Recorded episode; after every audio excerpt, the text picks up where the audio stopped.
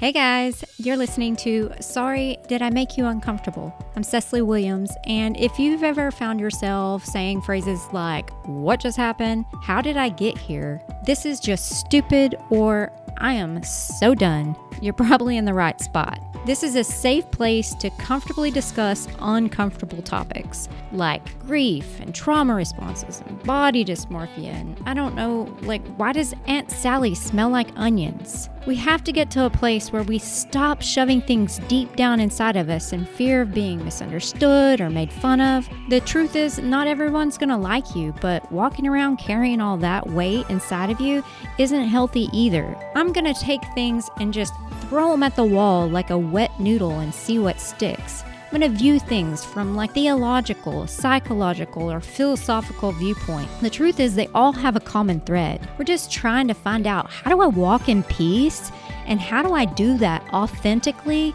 and do it in love.